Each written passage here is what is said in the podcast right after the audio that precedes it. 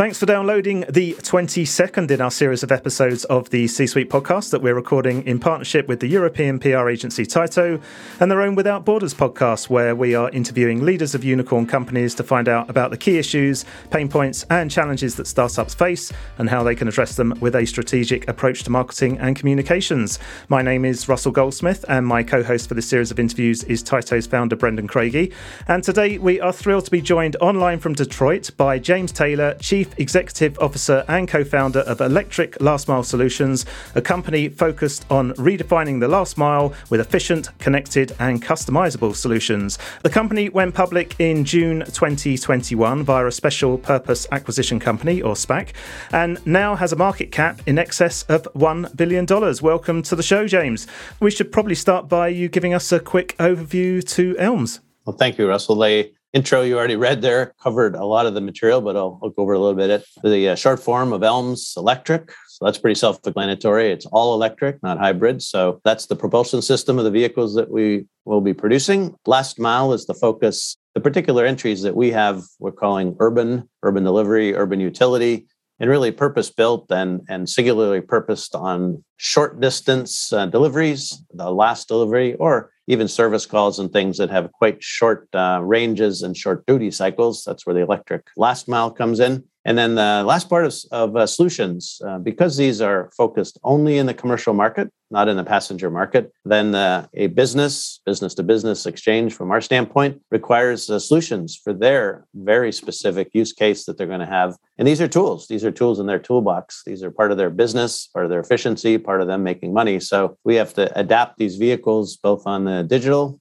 hardware software side as well as the hardware side to customize them to exactly what they're going to use these vehicles for. James, you've been the CEO of Hummer, the president of Cadillac. I'm guessing you've owned some nice cars along the way. Why did you decide to found Electric Last Mile Solutions? What was your inspiration behind the company? Well, I'll spin backwards. As you said, it was a tremendous uh, sort of finale, let's call it that, at uh, General Motors uh, running those two brands, two great brands. Unfortunately, the Hummer brand didn't survive. It's uh, coming back in another reincarnation right now in a different form. But after that, I uh, left General Motors kind of around the bankruptcy time frame, and since then, for the last I guess ten or twelve years, I've been working my way through various startups in this electric vehicle space. And uh, we can talk about that in a second. But electric last mile uh, in any startup, uh, I refer to it as you know cracking a code or kind of a Rubik's cube, to be honest. And so, in walking through numerous different aspects of the electric vehicle industry, we landed on this concept, this business uh, proposition, this business model, electric last mile.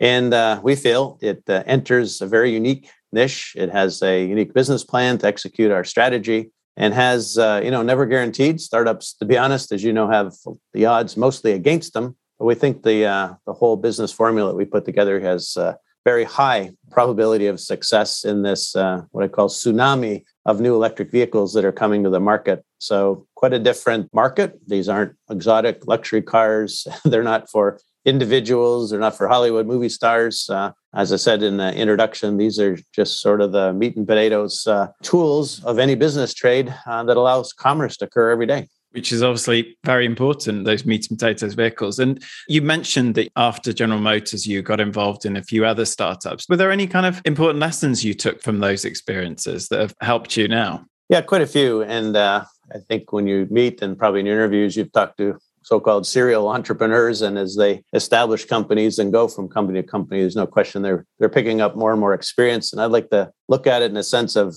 I've made enough mistakes that I think this one at least solved the ones I'm aware of and that I've seen over the last four or five ventures that I've been through. And those can be across the board. You know, maybe they're personal mistakes, um, but there's sort of structural mistakes as well. It's either the ownership of the company, it's the investors that come in, and there's a lot of investors that are you know not friendlies that that raid companies and uh, had one very sad occurrence with a company that uh, we thought was going to be extremely successful. And then an investor came in and wiped us out. You know there's competition that comes out of nowhere. So you know keep your eyes out and be aware and don't assume everybody has good intentions. There's there's many many learnings along the way but the most fundamental one is I don't know if you have the show there, but the Shark Tank version you know, here, at least in the U.S. And you know whether they these guys are selling a lemonade stand or you know doing what we do. You know the first question is, what's your product, and does anybody want it? And there's an awful lot of businesses start up with a push system that says, uh, I think I'm going to create a market. And one of the expressions we used to have at GM when we were looking at some of our new product opportunities, because you like people to push the envelope, is is this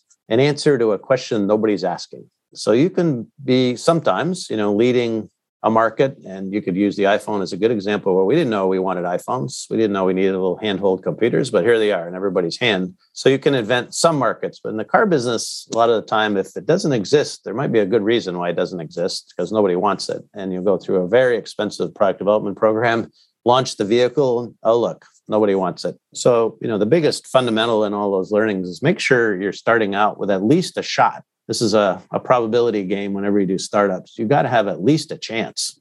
So the, the start of that is is your product sound and is there a customer demand? Is there a market? After that, you got all kinds of execution details that you can either do well or mess up, as you said with the mistakes. But uh, the very, very beginning of that process is uh, do you have a really good line of sight on a high market demand that when you finish all the tough parts, raising cash, executing, you know somebody's at the other end of that and uh, can't wait to get your product that was really interesting and helpful to get that context, James. In, in terms of your kind of experience working with General Motors and the roles that, with Hummer and Cadillac, was there kind of experience in in that world that has helped you with Elms? Well, I think we're on the front end of that, of course, as a new company, but I'd say the top learning from both those companies, and I'll put it in the context of those companies and their competition, and still their competition is, you know, brand, brand, and brand. So uh, I wouldn't say anybody can make hardware, but you know, more or less. And there's a lot of new entrants in the vehicle industry all the time from, uh, you know, foreign locations coming here or just uh, existing competitors. But you look at the uh, differentiation and the success and ultimately profit margin and how much of that is the hardware itself four wheels a tin box you know and driving down the road and how without the front grill on it and without the badge how identical are 90% of the vehicles pick any segment you want versus then add in the, the badge on the front of it. You put a Porsche badge on the front to an exactly the same vehicle as a Volkswagen, which they do, and charge another 30,000 to make people much happier. So the uh, brand and brand image, brand loyalty, brand reputation is incredibly powerful. And in many cases, the difference between making money and not making money.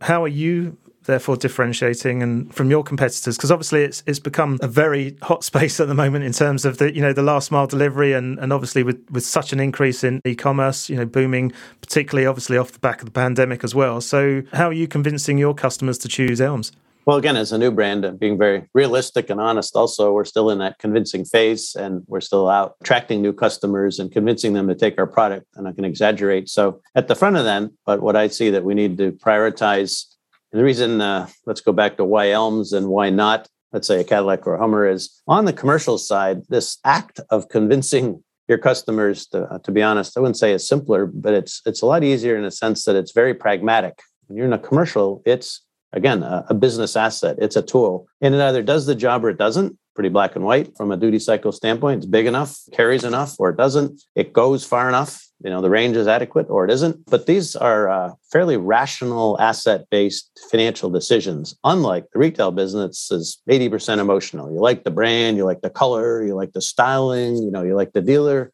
When you go through your final shakeout, it's uh, way more irrational, call it emotional, than it is uh, pragmatic and, and a business decision. So, in our case, what we have to present these potential customers is the business case. Here's the story this vehicle is going to do what you need it to do, and it's less cost. It's, it's kind of that simple. Behind that's a lot more complicated, but if you, uh, as we are now, make this proposition to a current fleet owner and say, look, I can drop your costs 30%. Are you interested? And you kind of got them right at the at the beginning that's pretty hard to say no thanks you know i'm good. Well how? How would you do that? You know the new technology the fact that these vehicles run at a immediately lower cost than the vehicles that are in your fleet as you turn these over your business is going to be more competitive. That's a little hard to resist. Now at the second level though is okay yeah but how do these electric vehicles work? And you know um, i haven't ever seen one i haven't even driven one. So the next uh, sort of hurdle is them getting used to it and uh, understanding the product's capabilities and you know developing say trust in us as a brand that we're going to do our side of it as a company and then trust in the product itself. But the way we differentiate the current vehicles that would all be, of course, gas driven vehicles is uh, cost. I mean, kind of reading up uh, ahead of this conversation, I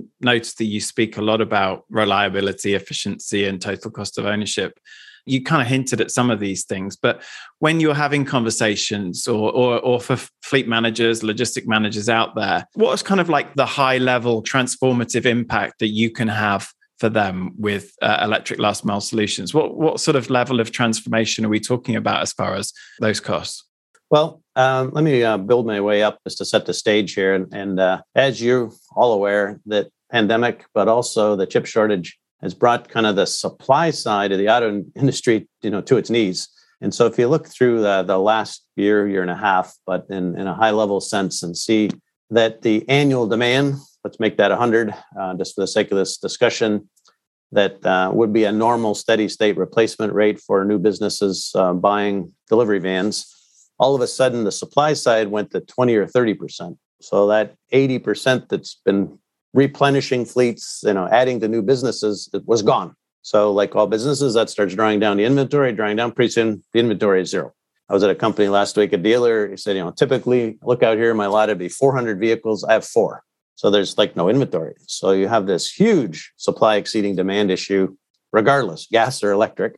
Now you throw on top of that the e-commerce increasing at pick whatever number you want, 15, 20%, who knows? Every year we we uh, guess what it's going to be and it's higher. So Demand is from steady state going from 100 to 120 to 140. Supply is at 10, 15% of, of history. So you have this gigantic hole in this uh, delivery van market. Now new entrants come in instead of just, of course, the famous Amazon and Walmart says, I'm coming in. Target says, I'm coming in. All these new players want to deliver food, want to deliver packages, of course, as we all, as consumers, have switched to saying, press this button, it'll show up at my door tomorrow that's not so bad with or without the pandemic. I think I'm going to keep doing this. So, with all those uh, going in place, you have an enormous uh, amount of unmet demand. So, as we walk in, fortunately, very fortunately, and say, hey, I got some extra hardware, we're incremental supply, they're very interested in talking to us regardless of propulsion. Second factor comes in is a huge amount of uh, I just say positive momentum in the EV industry. And that take when I started the first one 10 years ago, where you had to go into a fleet guy and convince them to look at this. Batteries cost a fortune. There was almost no EVs on the road. People's like Tesla, who, you know, now spin forward 10 years, Tesla's broken the ice. People are comfortable. Electric vehicles work. They charge. They go down the road. They don't break down, you know, every hour. So there's a much higher comfort level of adoption by these fleets than there would have been years and years ago and the cost has dropped. You used to have to say, gee, how would you like to pay a 50% premium for an electric vehicle because you want to be, you know, environmentally responsible? Uh, no thanks. I'm not that environmentally responsible. Now it's a wash or lower. So there's a lot of arrows of all of a sudden lined up where they're much more interested in the adoption. And I'd say just to put a little bit more, you know, icing on the cake, the large companies have also got very, very aggressive ESG goals that they're being either volunteered or mandated to take on. So they started looking through their company and saying, what are all of the dials I could turn, you know, on my ESG front, especially of course on the environmental side. If you've got a large fleet, that's one of the fastest, you know, switches that you can flip to uh, make a big headway into your, uh, you know, carbon footprint. So those are all the driving factors. Uh, sort of a long answer to say, you know, what's going on at the uh, fleet manager's desk while he's just trying to be a simple guy and order his vehicles. That's that's his his real world. So as we arrive with a solution. I just want to go back to what I said in the in our intro, uh, the fact that you went public via SPAC, and congratulations, you know, valued in, in excess of a billion dollars. But why why did you choose that particular route to uh, to raise the finance? Well, I think it's again a, a, luck and timing. You know, often works out in business, and, and this is one of those good examples where when we were going through this, actually August of twenty, and uh, my partner and I sort of forming this business concept and saying, you know, what about and and running the play like all early companies would, and this was going to lead eventually to requiring cash and funding. We started down the say the traditional routes, which was uh, Series A, B, C's, and private funding, maybe working our way towards an IPO we looked at some joint ventures with other companies that were already in the this space, thinking maybe we could just you know jump in with them. And to be honest, Russell, I, I call it again. Along came the SPAC tsunami. It's like, oh my god, like everybody's jumping in there. Looks relatively not easy, but super quick. And when I'm asked about, you know, the advantage of a SPAC, well, the disadvantage is you take a three-year process and you jam it into six months, so it's sheer hell going through the process. The advantage is in six months you go from zero to having your money. So that's uh, much, much less in the big picture, painless or much less pain than it would be going through a typical IPO process. So you go from, you know, call it zero funding to, you know, a few hundred million in the bank relatively fast. And that's the big advantage. I've been in the other path, raise 20 million, burn it, raise 20 million, burn it. You're constantly, you know, in the market, constantly meeting with bankers, constantly running out of money, constantly almost missing payroll. That is a huge headache when you're trying to simultaneously stand up a company, attract people to work for you, take risks, lose their jobs, if you got a few hundred million in the bank, it's a little easier to attract people to your company than if you say, trust me, I'm going to keep raising enough money to not close the doors. So it's also a big advantage for attracting talent. That's what I was going to ask because obviously you then go literally the next day you're now worth a billion dollars or, or, or more. I mean, how has that changed the perception of, of the business? Well, it helps us also back to you know where Brendon was asking at the customer front. Uh, you know, we we simplify it here and just have a line that's like we're real. Sounds pretty simple, but I like simple things we're real. So once you're a public company, you're, you're valued at a billion dollars, as you said, you're trading, you have money in the bank. Of course, you have real hardware that's driving down the street and you have real engineering people in your office, then the customers, you know, aren't uh, again thinking they're rolling the dice here, or something, and that with a lot of startups, they have come and gone, frankly, in the CV industry, where they've been sort of stuck with dinosaur product where the companies didn't make it, and they have to crush it or or do something with it. But all of those factors we just said, especially the SPAC, Russell, makes us uh, very real to our customers. Picking up on something that you mentioned earlier, James, about the impact of the, the semiconductor shortage in the market. I was kind of reading the Sunday papers and I was obviously aware of all of this. But within the consumer world, I was kind of reading about how manufacturers are basically shipping cars with, without basic features because they don't have the, the semiconductors to put in like the Bluetooth audio or whatever it might be. True. But what's the kind of this the state of that supply shortage at the moment, and and how are you navigating that? Well, at the industry level, you're right. I've been doing this a long time. It's been many, many years in purchasing as well, and uh, this is unprecedented. You know that one commodity, you know, can bring an entire industry to its knees is phenomenal. And car companies, right, you know, wrestle this all the time. If they've allocated their wheels to, you know, Brazil, and all of a sudden there's an issue, then that model and that plant's down. That happens all the time but an entire industry being you know, shut down essentially by one commodity is unprecedented. And you're right, they're they're doing everything they can imagine, reprogramming you know their actual hardware boxes to adapt to new chips. They're moving the chips from vehicle A to B to try to protect the uh, more valuable or, or higher margin products. The shipping, as you said, uh, here because we have many assembly plants in this Detroit area, you can drive up uh, I-75 and see huge farmer fields with all these vehicles parked waiting, you know, for the day a chip shows up so somebody can run out, put it in the in the vehicle and off it can go. But it's been devastating because you drive around the dealerships, as I mentioned, there's just no no product on the lots. The poor sales guys have literally nothing to sell. You order a car, it's a two or three month lead time. So unbelievable. Switching back to us though, one of the advantages we have is that our business model, we haven't talked about that much, is at least initially what we call uh, knockdown kits, CKD, completely knocked down.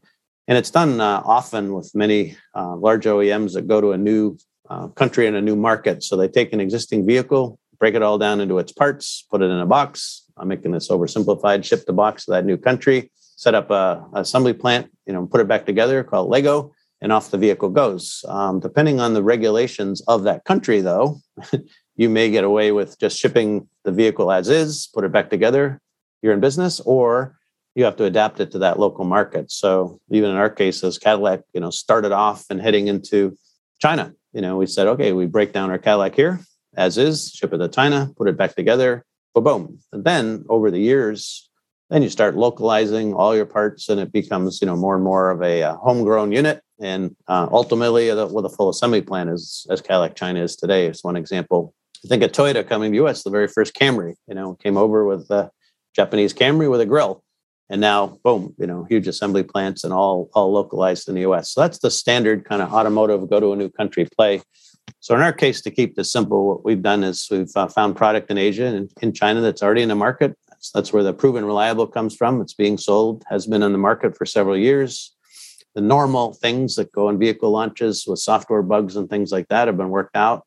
Durability, you know, suspension, things like that. And so we bring those over in kits and then and do the final assembly here, but add in all of the US specific requirements, which are and it's it's quite a few, but it's the safety system. All the airbags and and uh, you know steering wheel airbags, all that have to be all brand new and a completely different set of regulations than are in both Europe and China. So, all that said, the advantage we have is that uh, the chips are already in those vehicles going down the line today in China uh, on those assembly plants, and it's we're leveraging their purchasing power. We're leveraging their current vehicle builds and so at this particular time, they don't have chip issues in the models that we're bringing over. So consequently, we don't either.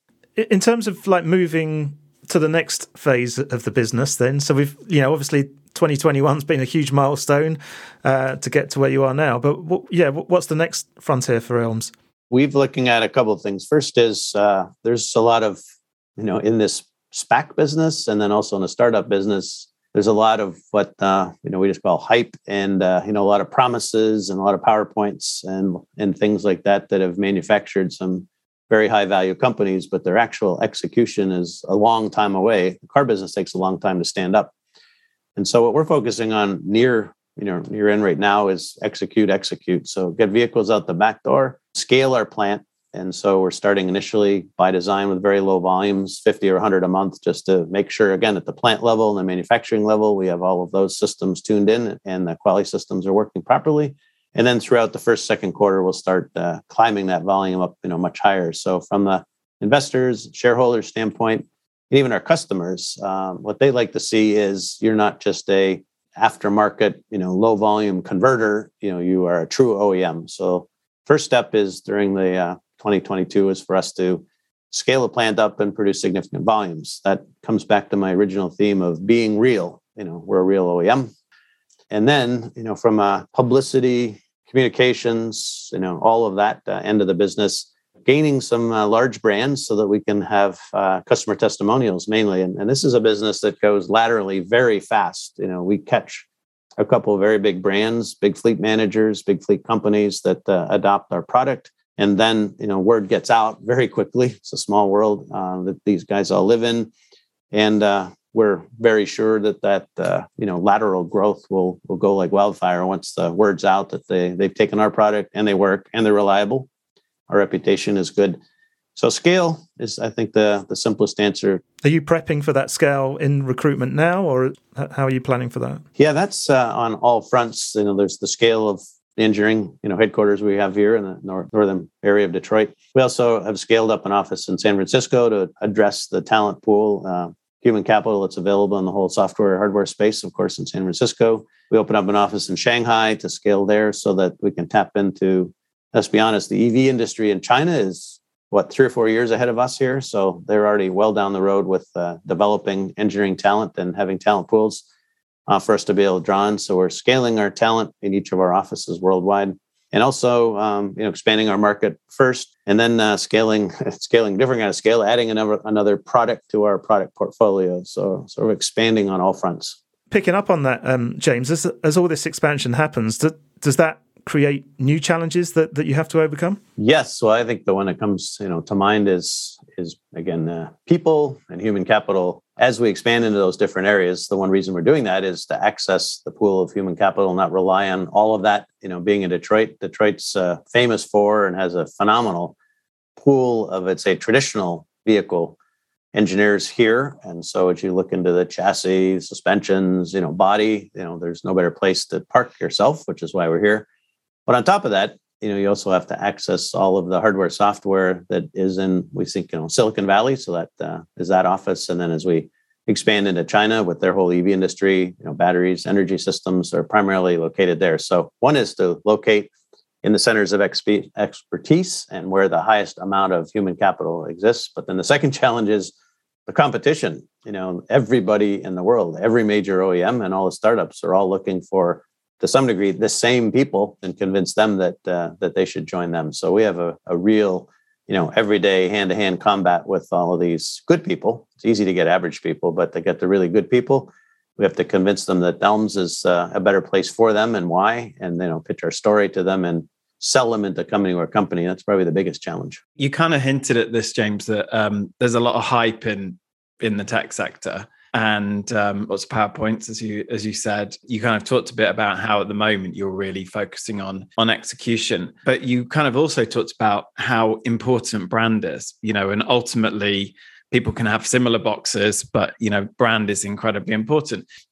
How do you see differentiating yourself from a from a brand perspective in this kind of very noisy cl- cluttered environment well, I, th- I think uh, back to the theme of business to business and sort of real world uh, evidence. I think the differentiation is is earned, and it you know it has to be from the customer backwards. And you know these people are, I think, going have pretty low tolerance on lack of performance. They're not that forgiving. If you think of the early days when people receive a Tesla and it doesn't work, and the software doesn't work, and the quality is no good. That if you're an early adopter and you're a kind of tech fanatic, you got a lot of tolerance uh, for for imperfect product, let's say, and they muscle, muscled their way through those early years, and now, of course, much better. But likewise, in our front, you know, we have to deliver these reliable products. They have to actually demonstrate the cost savings that we're saying, you know, or they're not going to repeat buy, or they're not going to expand their fleets, or they're not going to word of mouth, you know, tell the other fleets. And so that's how we have to differentiate the brand. Is uh, and and to be honest, I'll say this as a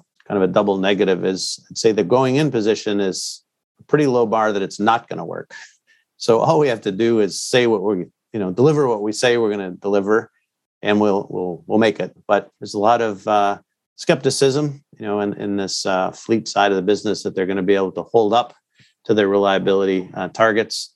GM's coming in here with their BrightDrops. Uh, Ford's coming in with their e-transits. In Europe, there, there are already commercial vehicles. So it isn't like this is brand new, uh, that there aren't people already doing this and experiencing it. But in our particular case, Elms' case, we have a lot of uh, experienced people here. We have a, a plant that's been making vehicles for 20 years. We have a lot of experience there.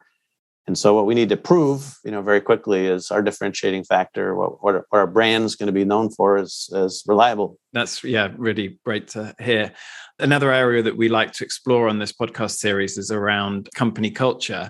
And you've obviously got a, a, a distributed team. What's your kind of philosophy as far as kind of building company culture? That's a not just a trick question. That's that's a complicated question, and you know, define culture and how much of that is just let's say organically grown by doing the right things versus you know we're gonna we're gonna make a culture announcement. we're going to uh, tell everybody what the culture is. Uh, you know, you have to put all the right, in my opinion, enablers in place, and then it happens or doesn't based on your actions at the senior leadership. Um, so, of course, we can set the tone for that. We can set some direction for that by um, doing some of the, the, the right things at senior leadership. But yeah, we're the culture we're trying to get is a very call it uh, pragmatic, unhyped. I wouldn't say low key because it's very intense here as well. I think good startups have a have a constant view of survival. You can't you can't take your survival for granted. Coming from GM, of course, we we said safest place on earth, and then we went bankrupt. So I don't sure not sure there's any safe haven anywhere anymore. But but we have to have that attitude that uh, everybody's you know coming to game day every day and uh, fighting towards survival to get us up to a point on the curve that at least I don't call it steady state, but it's uh, you know safer, and that's uh, only through execution. So there's a huge amount of, as I say, cultural focus here on people that know what they're doing you know, we're hired for a specific purpose. They deliver what they said that they will deliver, and uh, they're competent in, in delivering that. And there's no place to hide. In a big company, you can have, again, speaking from personal experience, a lot of people that are pretty average or less and find places to hide a whole career and then retire happy as if they actually did something when in reality they never really did anything but they don't get exposed. So this is a very uh, visible culture and you know your results are very visible. More like a sports team. I use sports a lot whether it's a your case football soccer team or whether it's you know american football team is you're paid a lot of money to run out and catch the ball. You don't catch the ball three or four times what happens? They, they trade you. And it's not like oh he's a nice guy or you know he tried really hard or uh, you know his mother's sick it's like you didn't catch the ball. Like that's all that matters you didn't score. So uh, we want to have uh, call it performance culture where it's you know you you hired me my job is this i did it you should be happy with me you should pay me well. Mm. okay that's pretty simple. Um, all the rest of it is important ought to be kind of givens uh, supportive and you know the right benefits and happy people and all that, but you know, we want people to to uh, just deliver, so the company can deliver. I think sports is a very great inspiration for culture. I um I draw upon it all the time and constantly bore my team with like soccer analogies. But one of my favorite uh, favorite coach, he's kind of says, "I don't want to have the best team. I want to be the best team." You know, and like that, you know, like not having the best eleven players on the pitch. I want to be the best team, which I think is kind of quite a, a nice, um, a nice, good one. That's a good one. I love quotes like that because uh, that happens on the weekends. A different team is the best team on that weekend. We're going into all the you know college finals now in football here, and there's so many upsets going into these last set of brackets uh, of teams that are impossible to lose, haven't lost in three years, and Ohio State lost, you know, two weeks ago. It's like that can't happen. Well, but it did, mm. and uh, on that day they weren't the best team. Anyways, that's the the same metaphor here. Now we haven't asked it yet, but I'll just you know hammer on this point for your audience as well as uh, you know human capital, human capital, human capital. So you know what's the differentiator at the end of the day if you're CEO that, that you got one answer so you can pick a product, you can pick a plant, you know, buy capital, physical capital, machines, you know, locations, markets. But at the end of the day, the differentiation is human capital. That's why sports is so evident because that's all you got is human capital, you know, more or less, right? You buy them equipment, but it's all about people on display. And it's the same thing in a company. You have to have the right human capital, or uh, or you're not going to be the best team.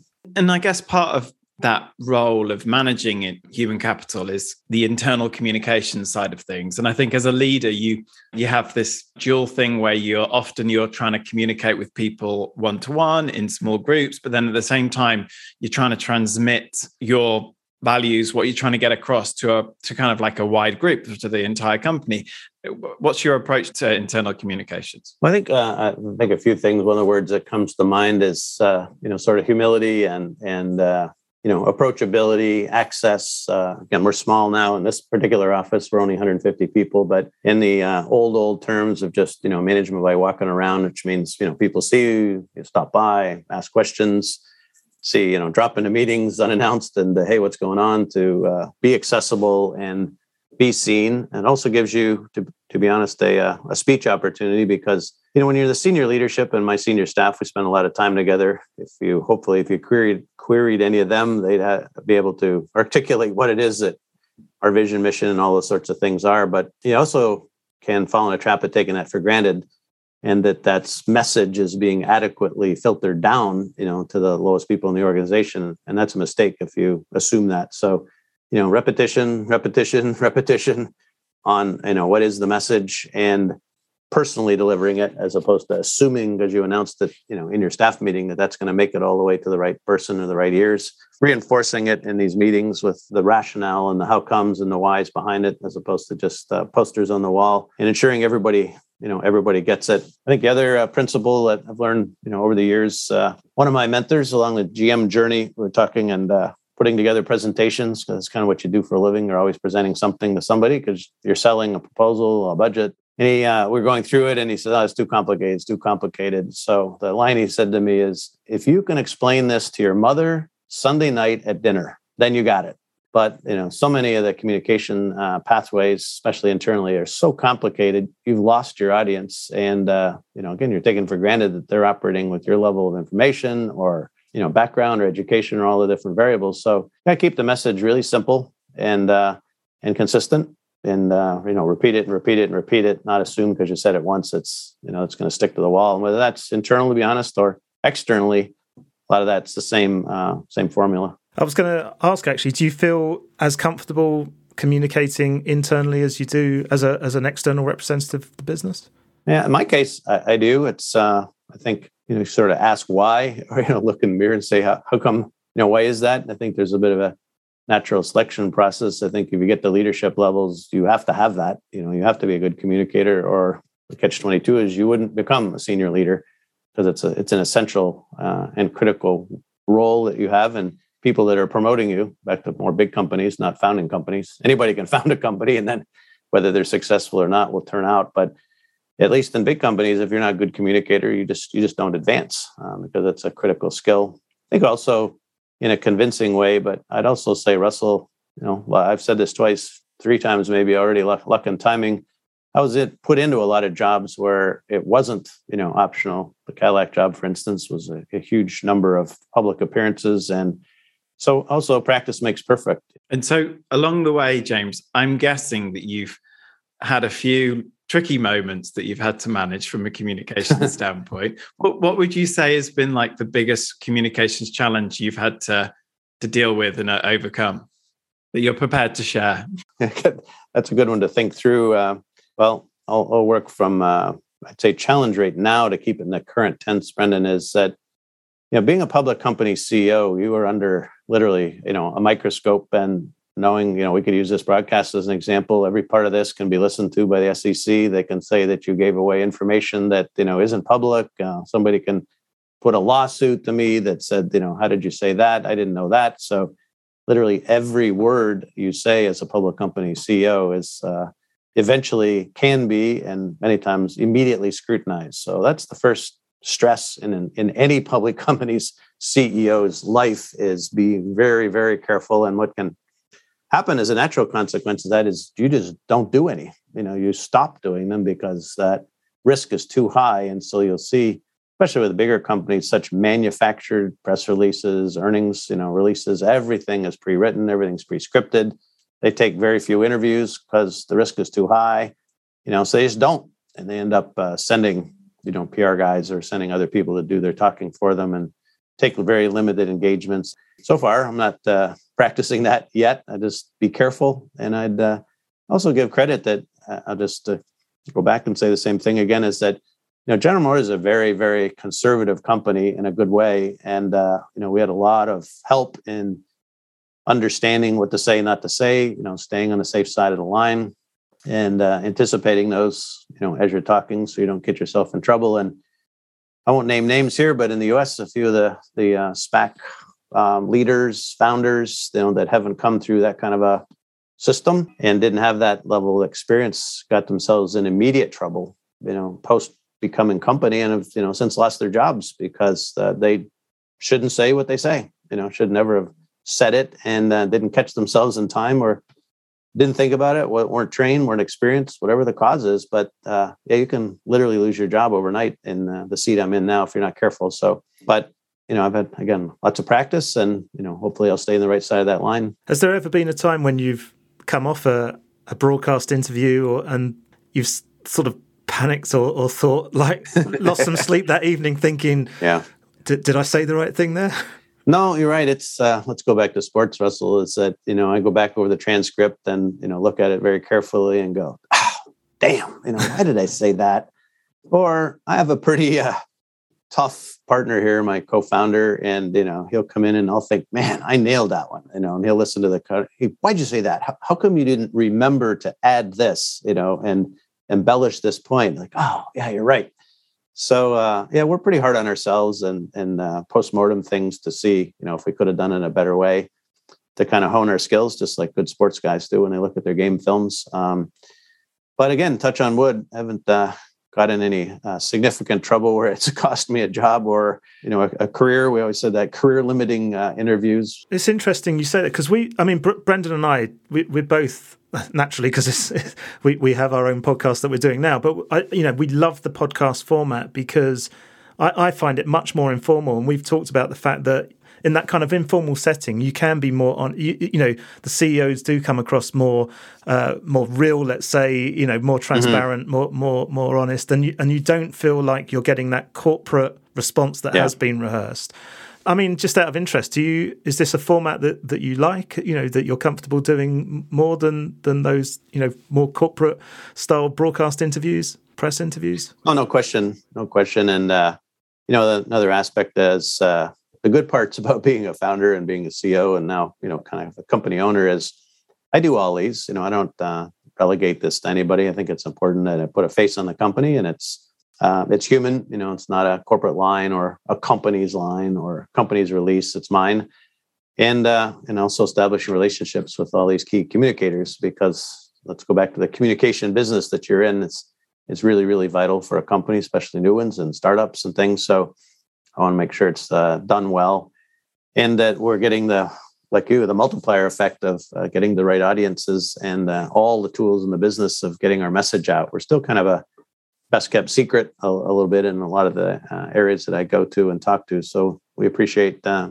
opportunities like this to get our message out. Well, I, I, I, promise you, if you have said anything bad, uh, we'll edit it out before before we make this live. But I'm sure it's all fine. Uh, listen, James, we've we've got one final question for you. We've asked all our our um, leaders, on, you know, in the, in this series, the same question. So we're going to put it to you. If if you were to uh, go back in time and speak to your old self, what guidance would you give yourself about communications, and what steps would you encourage yourself to take in order for you and your business to excel in comms?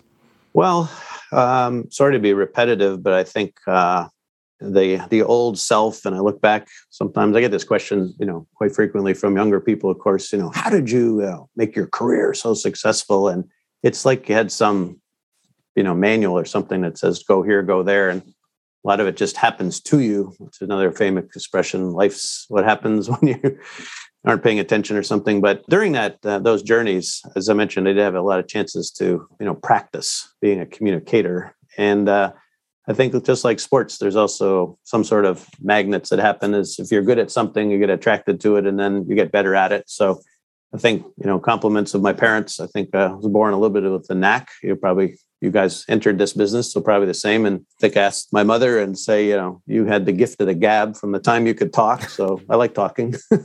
always uh, always have. So it became, you know, more of a natural skill. But I'd say if you identify that and the communications areas where you're heading to is, you know, practice, practice, practice, find opportunities and and work on it. It isn't different than sports or muscle building. You you have to uh, study it and look at it as a science. You know, what works, what doesn't work. You know, about uh, communications, and then uh, find, get yourself in places to be able to keep getting better at it, just like sports. Practice, practice, practice, and I think the other is uh, there's been plenty of circumstances. Uh, I guess I, will think of the one that's uh, just on top of mind. But you know, even all this practice, I don't want to sound that arrogant. Is like there's still some days you walk out like, okay, I am nervous as hell because even I guess let's say you're going to the World Cup or you know the Super Bowl. It's even those guys. You know, when Tom Brady walks out in the field, I'm sure he's got a little nervous. You know, it's the big day. So uh, you know, I'm not fear free or something when you go into these, but you have to throw yourselves in those uh, circumstances. You know, trust your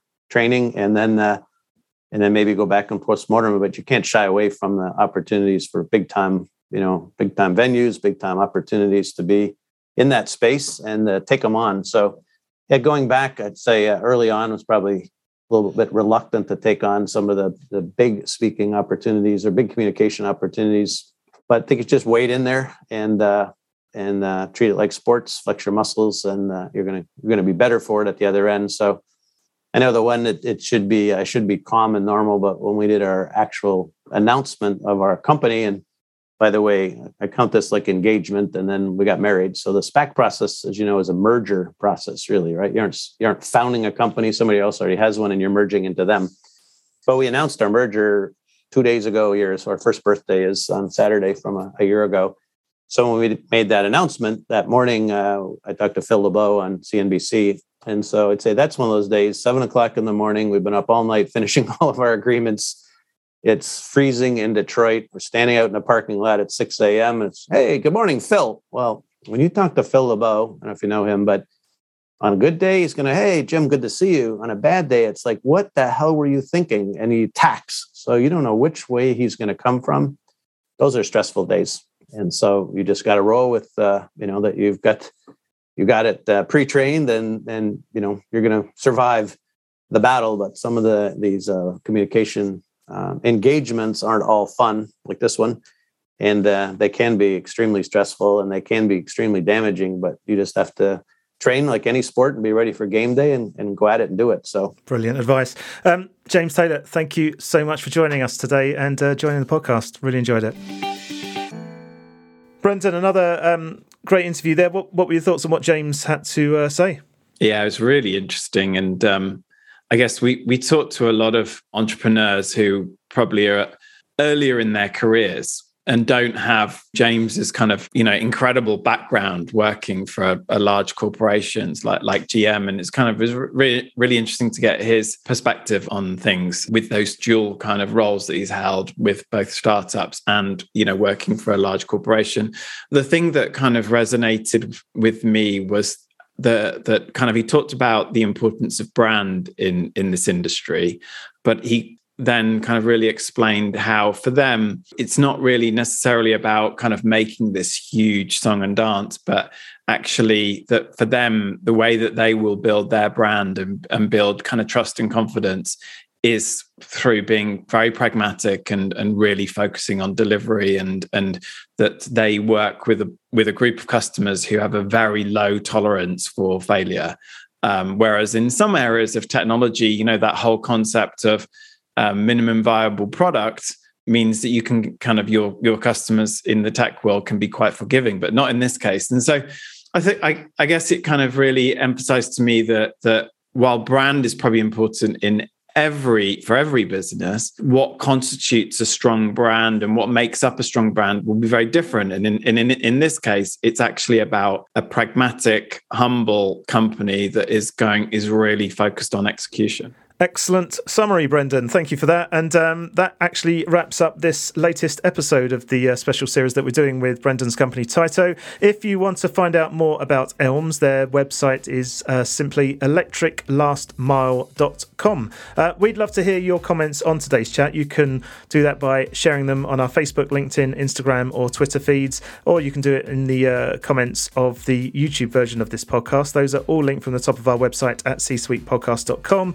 where you'll You'll also find all our previous shows and supporting show notes, plus links to where you can follow us for automatic downloads of each episode uh, via the likes of Spotify and Apple. And if you've liked what you heard, please do give us a positive rating and review. Uh, we're, of course, available on all podcast apps. Just search for the C Suite podcast and hit follow or subscribe. You can also subscribe to the Without Borders podcast from our partners at Tyto. All the details for that are on their website. Uh, just head to tytopr.com and click on the podcast link in the top nav bar. Plus, you can also download a copy of Growing Without Borders, the Unicorn CEO Guide to Communication and Culture uh, from Tyto's website as well. Um, it's a great overview of the first 15 of our unicorn interviews.